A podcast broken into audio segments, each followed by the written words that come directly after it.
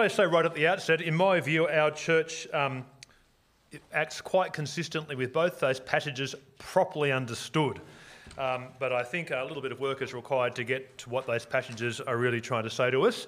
So, just in case anyone's worried about that, um, I'm quite comfortable that our church um, responds appropriately to those two passages.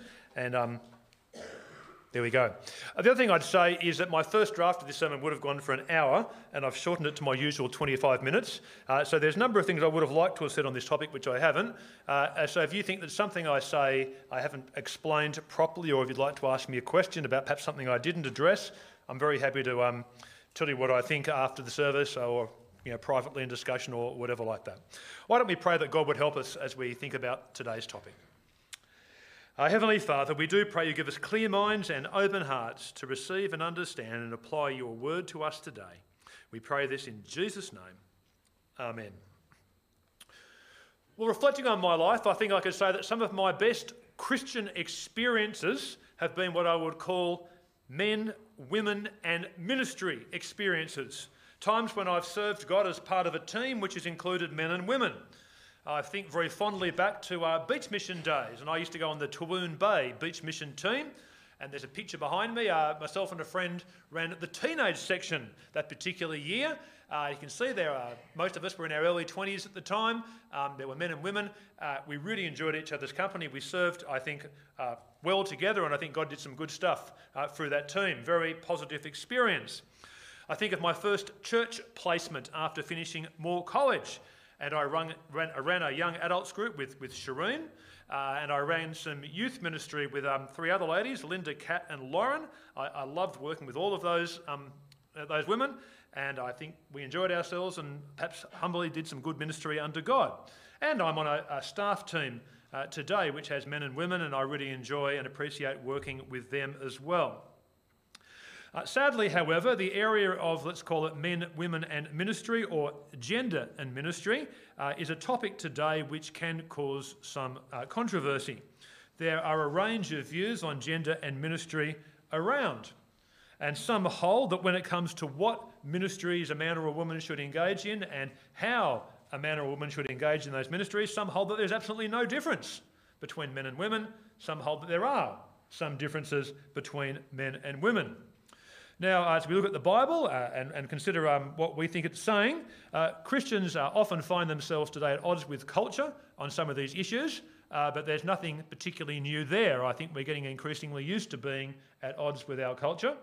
But the challenging thing today is that within evangelical Bible believing circles, there actually is quite a range of opinions on this topic, uh, all held by people who are trying to apply the scriptures to life. So I think what that does tell us is that, um, you know, we need to be uh, open to being accepting of others who may have genuinely and sincerely held positions which slightly differ to ours. Uh, and so I'm quite comfortable if people are um, trying to understand the scriptures and come to a slightly different conclusion to me. Um, you know, I, am quite accepting of that. So I think we all need to have that sort of attitude, particularly on, this topic. Uh, sometimes I, I, wonder whether perhaps one or two people might be a bit tense about today's topic. Um, I'm going to do my best to try and explain it, but at the end of the day, we all sit under Scripture and have to try and understand and apply Scripture as best we can. Now, as you know, we're continuing our series on roles and relationships, and today's topic is gender and ministry. Hopefully, you've picked up an outline on the way in. Also, be helpful if you had a Bible with you or your device open uh, to your Bible. Uh, I'm going to make a couple of preliminary points before I start to really look at the topic in hand. My first preliminary point relates to female liberation, because I want to uh, highlight that, in fact, um, Christianity has been central in, in female liberation over the last 2,000 years. Secondly, I want to make a preliminary point about biblical interpretation. The reason for that is because Christians sometimes uh, interpret and apply uh, passages in this area slightly differently, and I want to explain why that might be the case and how perhaps we could understand why people might hold different views, but try and do it as best we can ourselves. And then thirdly, get onto the topic of men, women, and ministry. So that's where we're going. Okay, first, my first preliminary point female liberation. Christianity is sometimes perceived as being anti female and is sometimes perceived as being anti women's liberation. But it can be argued that Christianity was, in fact, the first women's liberation movement. There's a prominent contemporary Christian writer and speaker today by the name of Dr. Rebecca McLaughlin. Some of you may have heard her. She wrote a very good book called Confronting Christianity a few years ago, which, in my humble opinion, is the best book on Christian apologetics I've read in the last 10 years. And I've read some of her other stuff. Uh, very good writer and had a lot of good stuff to say. And she says Christianity isn't against women, is in fact the greatest movement of women in all of history.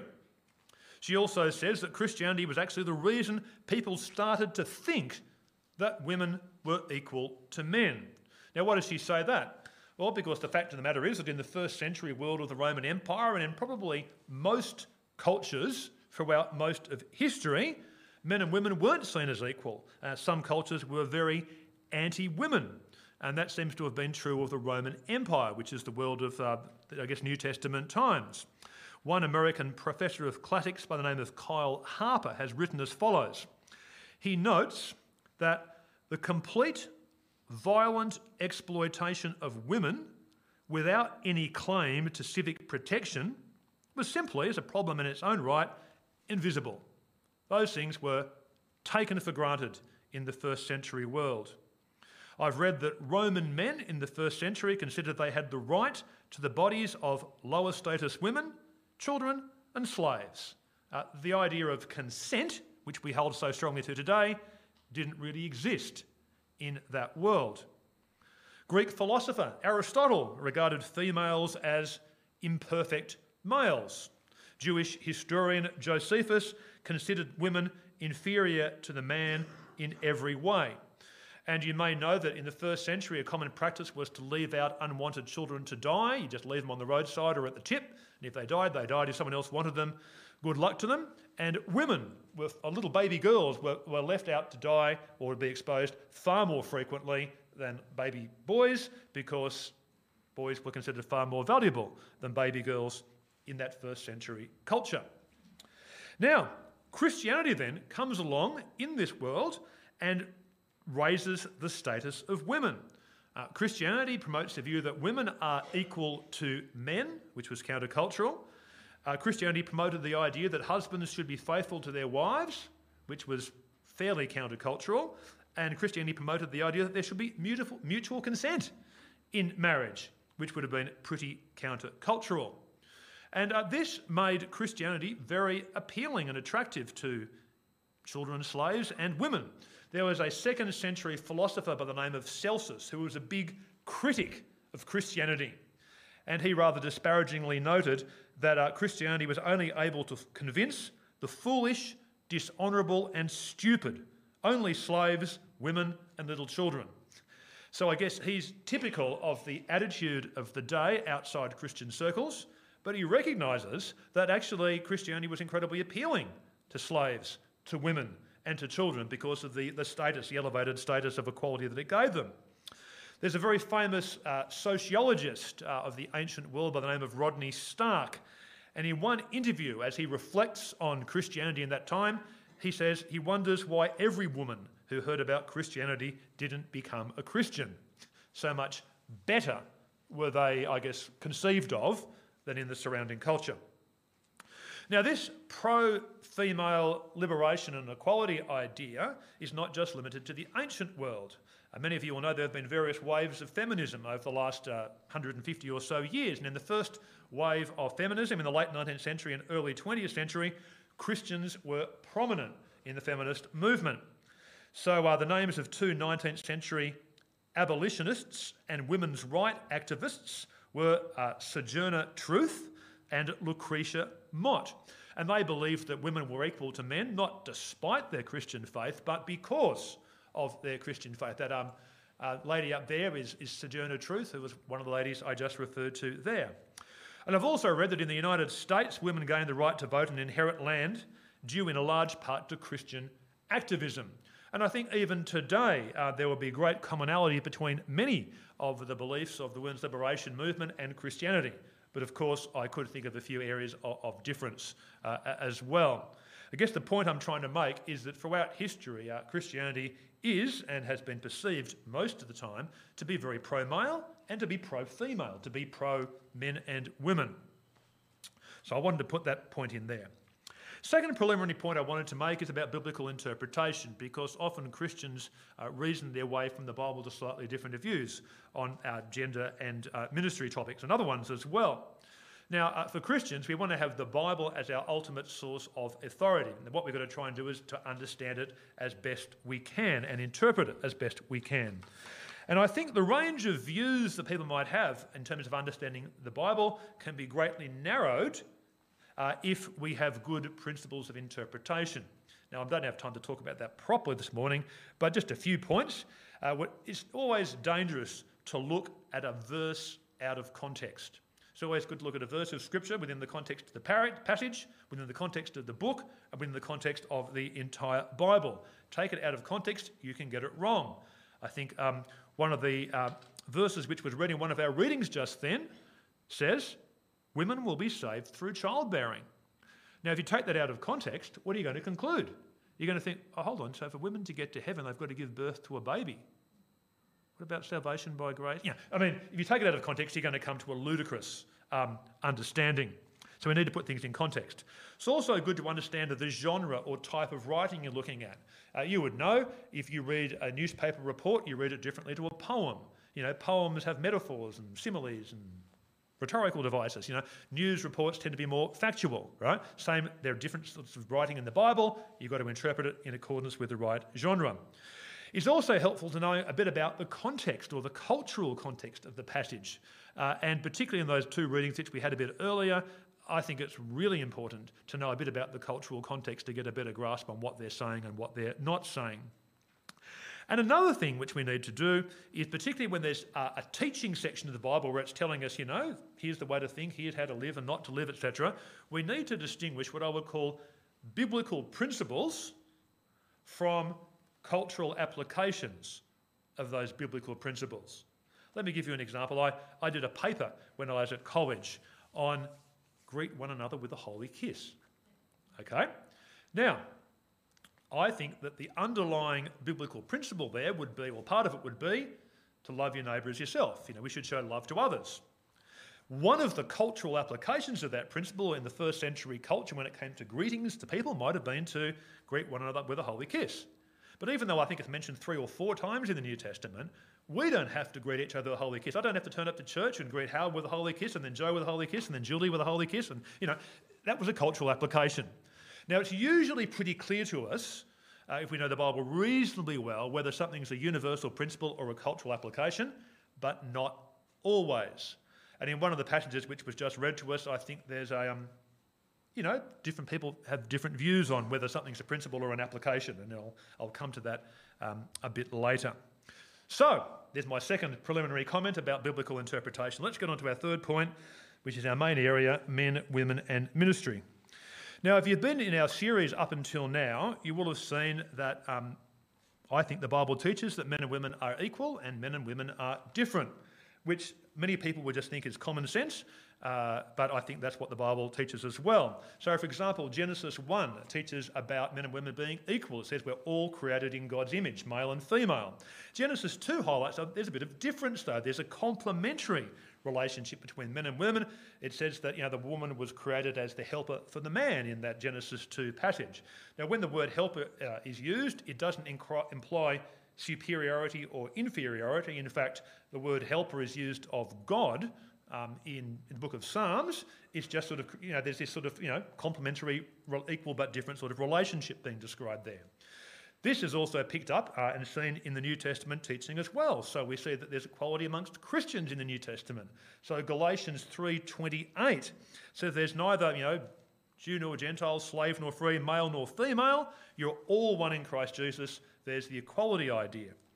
But a few weeks ago, um, you would have heard a sermon on gender and marriage and you would have heard, I, I, didn't give that sermon, but you would have heard that um, there's this idea of a complementary relationship uh, between a husband and wife, an equal but different sort of relationship. And so Ephesians 5, for example, talks about um, wives submit to your husbands, and the husband is the head of the wife. Wives are instructed to self sacrificially love their wives. Uh, I would say, even to the point of being prepared to die for their wives. Now, um, I understand, and I'm not going to give the sermon on marriage again, but I understand uh, when it says male headship, it's talking about self sacrificial service of one's wife. I understand um, female submission to mean that a wife would support, seek to support her husband in his, his leadership of the family. Once again, no idea of superiority or inferiority implied, just, I guess, different complementary roles. What that looks like in practice will vary from culture to culture and will vary from marriage to marriage. But where lived out lovingly, I think it's a very appealing scenario. Now, that said, I think it's very hard for me, and probably for most of you, to hear the words headship and submission without sort of going, Ugh. you know, it, it, often has so many negative connotations uh, associated with it, such that we hear those words and we, a whole lot of negative thoughts come to mind. If that's not your problem, good luck to you, but it sort of is for me. Um, I wonder whether perhaps in place of headship and submission, this morning I might just use the words uh, leadership and support, which I think are slightly less um, connotatively problematic. So, uh, I want to suggest that today we're going to see this complementary order of male leadership and female support, not just expressed in a Christian marriage, but also in the context of Christian ministry. And again, if it's lived out properly and sensibly and lovingly, I think it should be a, a liberating and appealing way. Um, given that our, the God who created us gives us this teaching, if, if I've understood the teaching properly, and if we understand it properly, well, it should be uh, good for us and for everyone. So, a few quick comments on men, women, and ministry in the New Testament. You will have noticed that Jesus um, counted amongst his followers and friends men, but also women. He taught not just men, but he also taught women. We also read in one place that he was actually financially supported by a number of women, and his first post resurrection experience was to men and women, but the first person he appeared to was a woman. Early church of Acts, we see the men and women are getting together to pray. When the Holy Spirit is poured out, God's Spirit is poured out on men and women. We look at the ministry of the Apostle Paul, and at the end of the book of Romans, he lists a whole lot of his friends and co workers, and there's a whole lot of women listed there as well. I guess the take home message is that Christianity in the first century was very inclusive uh, and involved women, which would have been, in the cultural context of the day, liberating and entirely countercultural, because other groups probably weren't doing that, um, although a few of them would have, perhaps, but not in good ways like the Temple of Artemis, but that's another matter. Um, okay, so there's a whole lot of context. Now, I want to actually get to the two passages which were just read to us today. Uh, both ta- uh, passages, in my view, are challenging in terms of interpretation and application. Both of them seem to relate to doing ministry in what we would today refer to as a church service. So something, you know, pretty much uh, like this. The first one, which Joe read, was 1 Corinthians 11, verses 2 to 16. And on its first reading, it appears as really quite a strange passage. Some of the terminology and some of the reasoning seems highly surprising and unusual. Now, to properly unpack all of that passage would require a very long sermon. Uh, I just want to make one or two points from it. If you want to talk to me about things I didn't discuss, chat to me later. But the main point I want to make is that when it comes to prayer and prophecy in a service uh, like this, both men and women were taught about doing it, but the way they were to go about their prayer and prophecy was slightly different. Women were supposed to have their heads covered, the men weren't. So we read in verses 4 and 5 every man who prays or prophesies with his head covered dishonours his head, but every woman who prays or prophesies with her head uncovered dishonours her head. Now, uh, prophecy here is not referring to sort of like the Old Testament sort of prophecy, but prophecy in the New Testament, I think, sort of may relate to more like the application of God's word to a person's life or situation. So it might be someone giving a testimony, or it might be giving, someone giving a short ref- a reflection, like Joe gave a reflection um, earlier in, in the service. So um, there's prophecy. Now, head coverings. Now, what on earth is going on there? Well, it's clearly a cultural thing. We're not exactly sure what the covering and uncovering was getting at, but I've done some reading and here's a possible or probable explanation of what was going on. I've read uh, that in that period, uh, the women's head covering referred to here might be a, a veil which was worn by married women. So, that was the appropriate cultural thing at the time, if you were to get up in church without you know, your head covering on, it might be taken as asserting independence from one husband's or disrespect for one's husband. And so the idea is, well, you should wear your veil when you're up the front in church. You don't want to create, you know, discontent or dishonour anyone or make anyone feel bad or whatever like that. So, you know, for the sake of good order in church, women, you know, if you're married, or whatever, wear your veil or head covering or whatever it was. What about the men not covering their heads? Once again, we don't exactly know, but here's a possible explanation. I have read that men at, in the first century might cover their heads in a certain way when they were officiating in religious pagan cults. I've also read that men would sometimes cover their head if they were from um, the social elite of culture of the day. So it might be that if men were getting up and praying or prophesying with their head covered, it might have unhelpful associations with pagan rites of the day, or it might be that they were big noting, big noting themselves and drawing attention to themselves. Once again, not entirely helpful for the, the Christian meeting. So, I guess the point here is both men and women are praying and prophesying in the way I've described in church, but um, they want, Paul wanted them to do it in a way which is going to be helpful and not distracting and not unhelpfully associated with things, so he gives that instruction. Men and women both do it, but do it in a slightly different way. I guess that's my point. Now, the difference uh, appears in the passage to me to relate also partially to this complementary, equal, and different um, male female order idea. Uh, because 1 Corinthians 11:3, which is just before those verses I read, uh, is, uh, Paul writes, "I want you to realise that the head of every man is Christ, and the head of every woman is man, and the head of every of Christ uh, is God." It's this idea of order. Once again, not superiority, inferiority, but just, I guess, the way complementarily it works together.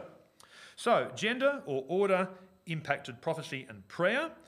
But I also wonder whether you noticed in that passage there was also mutual dependency uh, between men and women, where it says in verses 11 and 12 that a woman is not independent of man, nor is a man independent of woman. You know, there's this teamwork, working together, complementary order idea being expressed in, in the church meeting. Much more could be said about that passage, but that's the main thing I wanted to get out for today. Second passage, it was um, one which Jeff read, 1 Timothy 2 8 to 15, and it's attracted a lot of debate, as probably will not come as no surprise to you. Once again, uh, is some of the things it says appear quite strange on first reading, and it's uh, clearly a combination of biblical principle and cultural application. And for me to unpack it would require once again a full sermon, which I'm not going to give it, but let me make a few quick points. Hopefully, you've got the passage there. Um, verse 8 Men are exhorted to pray without anger or disputing. So I think there's a biblical principle where men pray in church, pray, but without anger or disputing. I mean, how, what good's that going to do?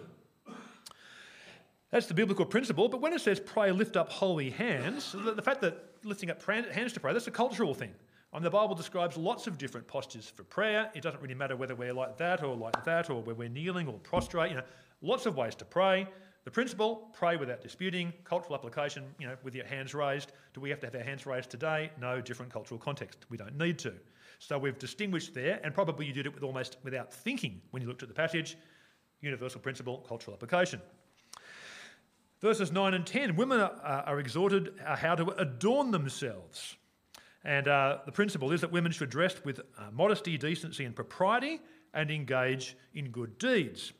Now, I don't think that doesn't say that women uh, shouldn't try to present themselves uh, nicely if they want to, unless presenting themselves nicely is in some way inappropriate because it's you know immodest or something like that. What the focus is on is that the best way to clothe yourself is with, with good works. Now, once again, you know, men should do good works as well, but that's just the point which is being made here, and you know, that's the point there. Yeah, good. Then we get to verses 11 and 12, which is the highly disputed section. Let me read it out. A woman should learn in quietness and full submission. I do not permit a woman to teach or to assume authority over a man. She must be quiet. Now, what you probably didn't notice was the highly counterculturally liberating thing there, which presupposes that women are supposed to learn.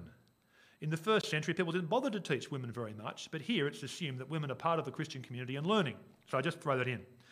But um, the problem we have today is the idea of women learning in quietness and submission, and the instruction not to teach or assume authority over a man. And verses 13 and 14, the following two, seem to suggest that in some way this is grounded in the created order, you know, the, the complementary male female thing. So it seems to me that order impacts teaching here in some way. But uh, the key question is in those two verses, which parts are biblical principle and which parts are cultural application? Of the biblical principle. Now, it seems to me that it uses the words male authority or, and female submission, or what I would describe as male leadership and female support. I think that's there, that's a biblical principle, okay? So that's that complementary idea which we discussed earlier. But what about the bit about being quiet, which which doesn't mean, by the way, total silence, because we know elsewhere that women were speaking in the church service. It just means, I guess, sort of, you know, humbly listening. Uh, what about the being quiet and not teaching? Is that a biblical principle, or is it a cultural application of the underlying leadership support biblical principle? Now, if uh, not teaching and being quiet is a biblical principle, then women shouldn't, say, for example, preach in a church service such as this. And uh, this is a view which is argued for by an Australian Christian writer by the name of Claire Smith, who wrote a book called God's Good Design. Uh, and that's how she understands it. She thinks that it's a, it's a, it's a biblical principle. She further says that uh, Paul is not saying that all women are to submit themselves to all men all the time. Rather, women are to be submissive in church where the teaching is happening and what is taught, and those men who are teaching it. So it, reply, it will apply to a context such as this. Doesn't mean that if the, the male pastor after the service says to the woman, come around to my place and make me a meal, doesn't mean she has to submit to that or anything like that. It's talking about the teaching scenario. Also, uh, I should add that all this teaching here about uh, Christian ministry, it's not doesn't apply outside the church family. So this doesn't apply in, say, the workplace. You know, you can have women CEOs in the workplace, everyone would agree, or the sporting club. You could have a president of the P&C who's a woman, or, you know, whatever. It's talking about the Christian meeting. Anyway, so Claire Smith feels that it's inappropriate for women to preach uh, because of that being a universal uh, biblical principle. Now, however, if the, the, the listening in, in quietness and not teaching is the cultural application appropriate to the time of the biblical principle, of leadership and support, then there might be circumstances where it could be appropriate for women to preach in church. And this view is argued for by John Stott, and you can read about that in his book, Issues Facing Christians Today. And so he says, I believe there are situations in which it's entirely proper for women to teach and to teach men, provided that in so doing they are not usurping improper authority over them. Oh, yeah, it's done in a way consistent with this leadership support sort of idea. Now, Smith and Stott are both agreeing about most things. They both agree that there's this idea of complementarity, that there's this idea of equal and different, there's this maleness and female order of leading and assisting. What they differ on is the application to that particular situation. Um, so, there we go. Now, um, what about our church here at Anglican Church of Springwood? Uh, it seems to me that the way uh, things are conducted here at church are consistent with a complementarian view of order, male, female, team ministry, etc., uh, etc. So, um, the way it works out here is that we have men preaching, we have men and women leading services, we have men and women praying and sharing in church and doing Bible readings. Uh, there, to, there seems to be a man overseeing each congregation. Men lead men's groups, women lead women's groups. Men and women co lead mixed groups, and women often take the studies in those groups. We have men doing ministries with men, women doing ministries with women, men and women leading and teaching youth and children, uh, all of which uh, I think is quite consistent um, with a complementarian approach. Uh, so if you're comfortable with what happens here at church, you're comfortable with that, that, that approach. Uh, in, my view, uh, the main thing is to see uh, complementarian order give an expression to in the way we structure and do things here at church. And I'm quite flexible about what that looks like in practice personally, but I do think we want to have that sort of idea of order uh, seen in the way we do things. Now, I talked to a couple of women from our church during the week about this very topic and this complementarian idea, and the two I spoke with both said they were quite uh, comfortable with that uh, understanding of the Bible. Uh, one of them said to me that uh, she found it very easy to do ministry with men if they were kind and took the women's points of view into account obviously. However, if a male leader was domineering, and in my personal opinion, not hers, domineering male leaders tend to be insecure, in my view, male leaders. And if the male leader was domineering and non consultative, it made it very difficult for her. Um, she said, though, that her experience at this church has been very positive, but she's had some negative experiences in other Christian contexts elsewhere. So there's that. Let me conclude. Uh, I think we've seen in our series that God creates men and women equal, but that we're different. Uh, the way we relate to each other is in this complementary uh, uh, way and in the Christian family and in the Christian church family, there's this idea, I believe, of, of male uh, leadership and female support that we need to try and live out in an appropriate way. That if that's the way that God made us, that should be a liberating way of, of living, if I've understood the Bible properly. Uh, so I want to suggest today that uh, complementary church ministry should be liberating ministry. So let, let me pray. Uh, Heavenly Father, help us to think well and wisely about our team ministry and ministry here at church with men and women and adults and children, even. Um, Lord, help us to seek to understand your word and to live it out in a loving way. And we pray these things in Jesus' name. Amen.